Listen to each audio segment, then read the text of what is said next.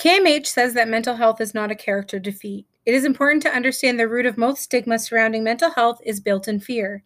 I can remember the terror I felt when I heard the words, "You have complex post-traumatic disorder that you need to work through." PTSD, I question in disbelief.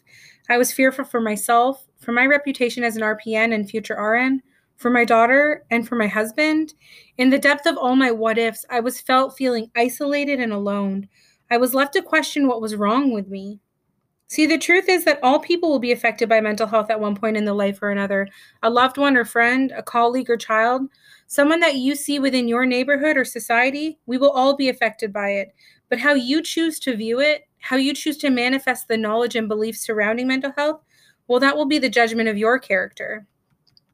Mental illness can be both genetic and biological, through situations or as a result of what has happened to you. Dr. Bruce Perry, a neuroscientist and clinician, has done extensive research over the past 30 years. What he found was that essentially there's nothing wrong with any of us, but we are direct products of our brain's adaptation to what has happened to us. See, the things that weren't in our control, the decisions that we didn't get to make for ourselves. His neurosequential model of care is an evidence-based approach that looks at our experiences and how that our bodies and brains have adapted our neural pathways for protection and survival. The result, often mental illness, as a health problem based on what has happened to you, on how your body has allowed you to survive. See, survival is a beautiful thing, but the problem lies within our society's views of mental illness. Not like cancer or diabetes, the stigma carried with mental health is that it's based in fear. The lingering letters PTSD, was I broken? I look back now and see that I questioned it because society has infected us to believe that mental health is not a real health issue. The prejudice and discrimination that comes from society leaves people one and the same, feeling hopeless, shame, and alone. We need a shift in perspective. We need to recognize and empathize with the message that Dr. Perry shares.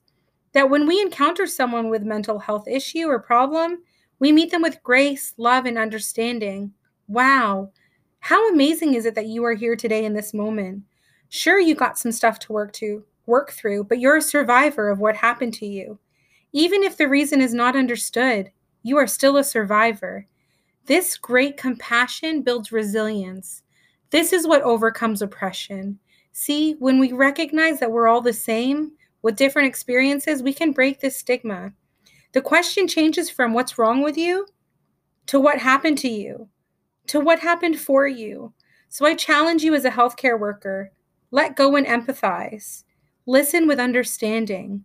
What happened to them so that they could be here today with us? What happened so that they could survive?